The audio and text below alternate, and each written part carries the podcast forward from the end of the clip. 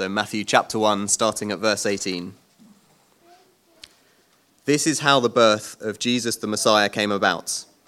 His mother Mary was pledged to be married to Joseph, but before they came together, she was found to be pregnant through the Holy Spirit. Because, because Joseph, her husband, was faithful to the law and yet did not want to expose her to public disgrace, he had in mind to divorce her quietly. But after he had considered this, an angel of the Lord appeared to him in a dream and said, Joseph, son of David, do not be afraid to take Mary home as your wife, because what is conceived in her is from the Holy Spirit. She will give birth to a son, and you are to give him the name Jesus, because he will save his people from their sins. All this took place to fulfill what the Lord had said through the prophet The virgin will conceive and give birth to a son and they will call him Emmanuel, which means God with us. When Joseph woke up, he did what the angel of the Lord had commanded him and took Mary home as his wife. But he did not consummate their marriage until she gave birth to a son, and he gave him the name Jesus. Um, I'd love you to have a Bible on your lap if you can. Uh, we're going to sing again, but only after we've uh, thought about that passage for a short while. It's a famous group of sentences, and it got me thinking. It got me thinking about the nativity. Now, in um, a little bit of audience participation, please. In every nativity, what characters must you have? What would you say? Mary. That's a pretty good start. Mary needs to be in there. Who else? Jesus, thank you. Who else? Joseph. Joseph. Yeah, those are the three kind of central characters. But then you get a few others that are kind of added on. Who else would be there? The wise men are there. Angel, donkey. Thank you. Did you say that with a Scottish Shrek like accent? No. Donkey. He needs to be there. Anyone else? Sheep. A few sheepy people. Innkeeper. Thank you. The star shepherds. There's a few other people. We've increasingly getting a Christmas tree. I don't know why they're there, but the Christmas tree is there with a kind of a face cut out. Um, there's definitely a star there. We've got one there this morning. Loads of key people in any nativity. We're going to see one later on, but uh, these verses from Matthew tell us about the first. First nativity, about the, the natal star, the star at the, uh, the beginning of Jesus' birth, to signify that he's coming. That, that would be in there as well if we looked at Luke's gospel. But in the Nativity, Mary, rightly, she kind of gets center stage just next to Jesus because she's so central, so significant, so blessed. If you look at Luke's gospel. But this week I've been thinking not about Mary, who clearly has, a, has the closest relationship to Jesus than anyone can have in the Nativity. Jesus was born inside of her. But what about Joseph? Mary's, I find, as a guy, is pretty hard to relate to. I've not carried a child for nine months and a bit. Mary probably carried a child, Jesus, for less than nine months, certainly, maybe four or five. But she's kind of hard to relate to. But uh, Joseph, well, he's a guy, so that's a little bit easier. And in these verses, Matthew tells us that Jesus, Jesus came into the life of Joseph too. But if you read these verses, if you were listening in, we learn that uh, Joseph sentence 19, well, Joseph He's a righteous man. He's described in that way. He's a, he's a man of character and standing, a man who knew his, knew his Old Testament, we would say, knew his Bible. Um, but he's a man who's wrestling with an absence of Christmas courage. He, uh, he's like the lion. Yeah, the lion in, in, on the yellow brick road He says, I just want my courage back. He uh, was fearful of everything, the lion. But uh, Joseph, he, he's fearful too. And that's why this angelic being, an angel from the heavens above, comes to him and says, Don't get Jesus out of your life. Jesus doesn't fit your grid. Jesus doesn't fit uh, your understanding of how life should be. You're facing this massive surprise that Mary is carrying a baby. You're tempted to, to remove Jesus out of your life. You're tempted to kind of get a broom and get rid of her. It looks like she's been unfaithful to you. But Joseph, have some Christmas courage and don't be afraid. He was about to turn his back on her. He was about to literally kind of boot Mary out of his life and out of their relationship. And you understand why. But verse 20 Your problem is not that it looks like Mary's been unfaithful to you. Your problem, your problem is that fear is welling up inside of your heart. It's popping out the top of your cloak. And this angel says, Do not be afraid, sentence 20. Don't be afraid. And here's the point from the angel you cannot be a Christian, you cannot have Jesus Christ in your heart and in your life unless you have the courage that Joseph had. You need to accept Jesus in the same way that the same way that Joseph did. This passage is about Christmas courage. Christmas courage. What does that mean? Well, I think there's a couple of things. Here's the first one. For you to have Jesus in your life, for you not to brush Jesus out of your life like uh, Joseph was tempted to get rid of Jesus Christ, to, to divorce, to end the, uh, to annul the engagement, you need to have the courage that Joseph had. And you need to have the courage, what? Well, first of all, to accept the world's disapproval. If you're going to have Jesus in your life, just like Joseph was weighing up, do I get rid of my wife to be? Do I get rid of this baby in her womb that I have not met yet? Or do I face and do I accept the world's disapproval? You need courage. This key word is in sentence 19. Mary was facing disgrace. She was disgraced. She was about to be disgraced socially, physically, traditionally, traditional cultures. If you are born out of wedlock, it is a shame on you, it's a shame on your family. You would be ostracized. It's kind of the end of your life, it's the end of your dreams. And here is Mary facing disgrace. And even if Joseph were to marry Mary, the disgrace that was facing Mary, it would be shared with him as well. Joseph had this choice the easy choice I'm just going to get rid of my fiance, get rid of this baby in her womb, and then I'll have a normal life. It was a bad experience, but I can move on. But Mary never would. And Joseph is facing this great struggle in his heart. It's fear welling up over the top of his little uh, cl- piece of clothing because people do the maths. Imagine how people in our society, they're pretty good at doing sums. But uh, I think even in that generation, 2,000 years ago, they were even quicker. You know the sums. Okay, so you got married on January the 5th and your baby was born on May the 10th. That's not right. That's uh, not really orthodox. It should be nine months and it's four or five. Yeah? People would have been thinking that, and it's a great, tremendous shock and disgrace that it's going to be in Mary's life, that it would have been ruined. And Joseph is saying, you know what? The easiest thing for me would be to cut her off, to boot her out, and to look for myself for a new engagement. They're probably late teenagers as well. They were young. With youth, you uh, have the ability to make quick decisions, not always the right ones. And you could just imagine the difficulty that Joseph was having. It was hard enough for Mary, but for Joseph to think, what is happening? What shall I do? The Immaculate Conception is not something that happens to anybody else but my wife uh, to be. And I could be free from disgrace. I could be free from shame. I could be a man of honor. I could be a man with a future. I could go on uh, from one great thing to the next. But if I marry her, then her shame will be mine. Her unfaithfulness would be mine as well. Friends, if you become a Christian, you need to have the courage that Joseph had the courage to face the world's disapproval. That's what he was weighing up in his mind and in his heart. What shall I do? And it's the shame for every Christian in every age.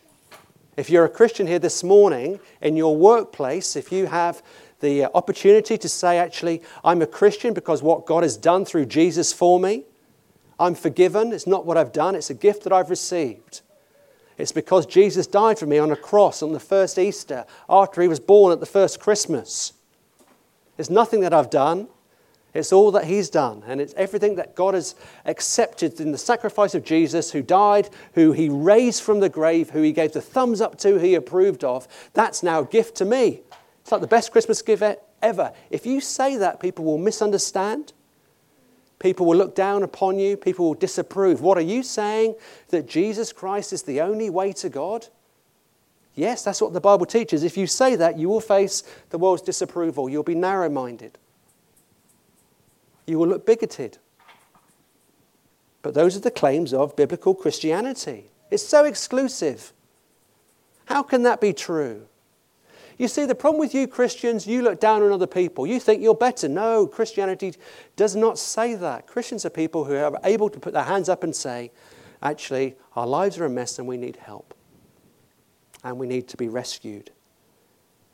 The Bible says we don't need just to be rescued from ourselves, we need to be rescued from a future which is an absence from God, our Maker, our Redeemer, our friend. And here is Joseph saying, no matter what the world says about Mary, I'm not going to kick her out, I'm not going to push her out. She's going to continue to be my wife. She faces disgrace. It looks like you've been unfaithful. It looks like you've slept with someone else.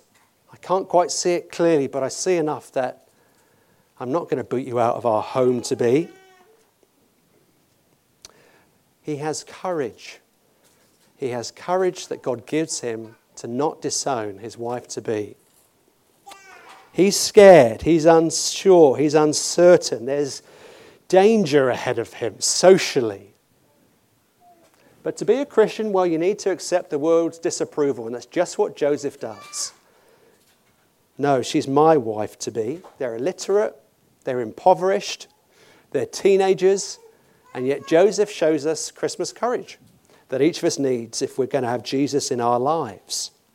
Here's the second thing. You need courage to you need courage to accept Jesus' kingship. Jesus' kingship. Look at one of the most striking things here. Sentence 21, if you've got it on your lap, sentence 21, or I'll read it to you. The angel comes and with a nice, booming, loud voice, because uh, he went to the Shakespearean training school, he said, Don't you name him. Don't name him. Let me tell you what to name him. You're to name him Jesus. Don't you name him. Now, this is strange. We have. We're, we're not that sort of couple who decide when the baby is born. It, it's kind of a discussion that runs for a few weeks or months beforehand. And then we do a 50 50. And depending what flavor we get when the baby pops out without any ease, trouble, or strife, it's always that case. We say, ah, it's a boy, therefore we're going to use the boy name. Oh, it's a girl, it's going to use a girl name. Um, but here comes the angel and says, Don't you name him. Daddy, don't you name him. Now, think about this. This is always a big deal. I love naming children together with my wife Jo, but the naming of someone is about authority, it's about creativity and creation, it's about ownership. What do I mean? Think about Mr. Dyson. You know Mr. Dyson, James Dyson, I think it is, or Sir? He made the what? The Hoover, the vacuum cleaner. Well, Mr. Hoover made the Hoover. He made his own version, so he calls it the Dyson. He made a hairdryer and it only costs 500 quid. Must be great. And he calls it the Dyson Airblade, I think. Think of um, Apple Macintosh. You get the authority to name something when you create it, okay? You get the authority to put your name on a shop when you own it. There's something about naming in the Bible and in traditional cultures that show when you name something, it belongs to you. And here is Joseph, who's about to name his child. He's getting some Christmas courage in his heart. When the baby's born, he will name him after his dad, maybe. And the angel says, Don't you dare do that. Don't you dare do that. Because this baby is different. This baby, this baby is a king. This baby is yours but actually he belongs to someone else. If you want to receive this child into your life, you need courage to face the world's disapproval, but he doesn't come under your management, you come under his. He doesn't come under your ownership, you come under his. Because this baby is Jesus, and this baby is the king that the uh, Old Testament prophets have been pointing to. This is the king that the world's been waiting for, aching for. And this king, well, don't you dare name him. His name is Jesus. Jesus, you see, comes not to be named by us. We don't give him value. We don't give him authority. We don't reduce him to our understanding. One of the signs that you're a Christian is that your authority gets relegated to his. You grow in confidence to put your life in his hands. You realize that your understanding of God is way too small. And the more you understand of who God is, according to how the Bible's revealed him, the bigger your concept of God becomes. The more confident you become, the, your faith grows in him. Because you see actually that King Jesus comes not to be named, not by Joseph. He has a name that's from eternity, and he's the king, and his name is Jesus. But why? Well, that's the third thing about Christmas courage. You need to have courage to face the world's disapproval. You need courage to face and put your life under the authority of the king. But you need the greatest courage of all to do this. You need courage to admit you need rescuing. To admit you need rescuing. I think this is the hardest thing. Um, I'm a pretty thick headed, stubborn hearted man. And one of the things that I find most difficult in life is asking for help. I find asking for help really hard. But there's one time that I would shout for help, and that would be if I'm the person in the water. I'm okay at swimming, but I know my limits, and it's about one length at the rainbow center. But here we have someone who's in deep trouble. They're in distress. And so, what do they do? If they can, they shout out for help themselves. And the Coast Guard is rallied, and they're there as quick as they can be. And they do a great and a fantastic job. But do you know what? Our situation is not like that. Our situation is more like the hand in the water. One of the signs of Christmas courage for men and for women, for boys and for girls, is the ability to say you cannot face life by yourself. Actually, you're drowning. You don't just need help, you need rescuing. Oh, you Christians, you're so weak. Yes, we are. But that is not a sign of weakness to admit that. It's actually a sign of courage and it's a sign of strength. You need great courage at Christmas, like Joseph did, to admit that you need rescuing.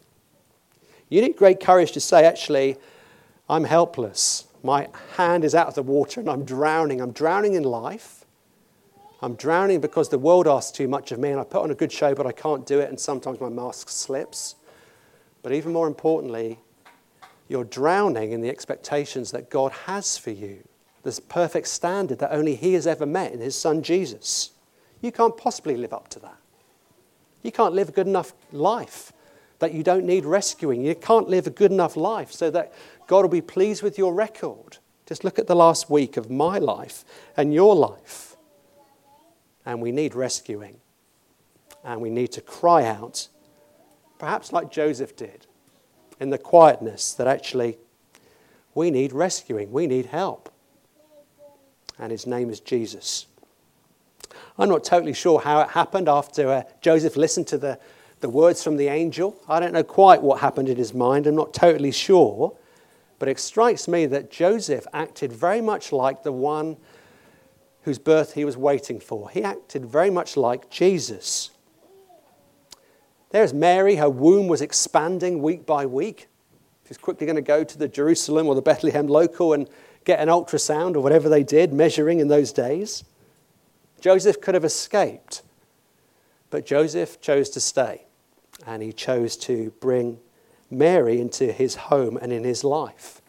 Mary's weakness became his, Mary's disgrace, well, Joseph owned that as well.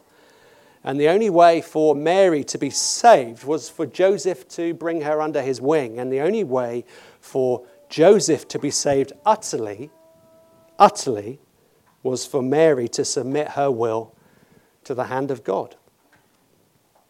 That's the only way for Joseph to be saved utterly. Friends, if you want to become a Christian this morning, you need Christmas courage.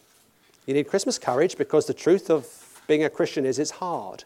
And you have to face the world's disapproval. It's not easy to be a Christian, but it is great. And it's joy filled now and in the future then. But that begins when you willingly put your life under the kingship of Jesus. And that only begins when you admit that actually you need rescuing, you need help. There's a wonderful uh, sentence or two from my favorite Christmas hymn. We're going to sing it, Christmas Carol, in two days' time. Should sing it more. It says this Hark, the herald angels sing, Glory to the newborn King, peace on earth and mercy mild, God and sinners reconciled. What does it mean? Peace on earth and mercy mild. There's no helicopter here to uh, a rescue mission to begin. There's no kind of speedboat jettisoning out from a local port to come and help us. Here we have God's rescue plan in this mild baby. It's not talking about a curry flavor, strength. This is talking about the plan of God. It wasn't violent, it wasn't coerced, it wasn't forced, but God came freely, gently. He came happily. He, he took off the cloak of his glory. He took off that outer garment and he made the greatest journey and the longest journey there's ever been. And the only way he could be saved, or the only way he could be Savior, is if he did what Joseph did. He identified with us, Jesus.